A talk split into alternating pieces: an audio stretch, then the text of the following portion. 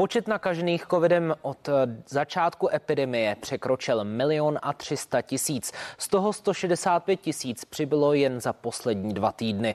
Za pátek hygienici evidují přes 13 tisíc nově prokázaných případů. To je asi o 1700 méně než před týdnem. Očkování v Česku mírně zrychluje. Vakcínu za včerejšek dostalo asi 28 tisíc lidí. To je o necelých 8 tisíc více než minulý pátek. První dávku už dostalo přes 544 tisíc lidí. Polovina z nich už je naočkovaná i druhou dávkou. Skóre PES už čtvrtým dnem zůstává na hodnotě 76. To ještě odpovídá nejvyššímu, tedy pátému stupni rizika nákazy koronavirem. Nemocnice stále zůstávají na hraně svých kapacit. Jednotky intenzivní péče jsou z 86% obsazené. Situace je nejhorší v Praze a Karlovarském kraji.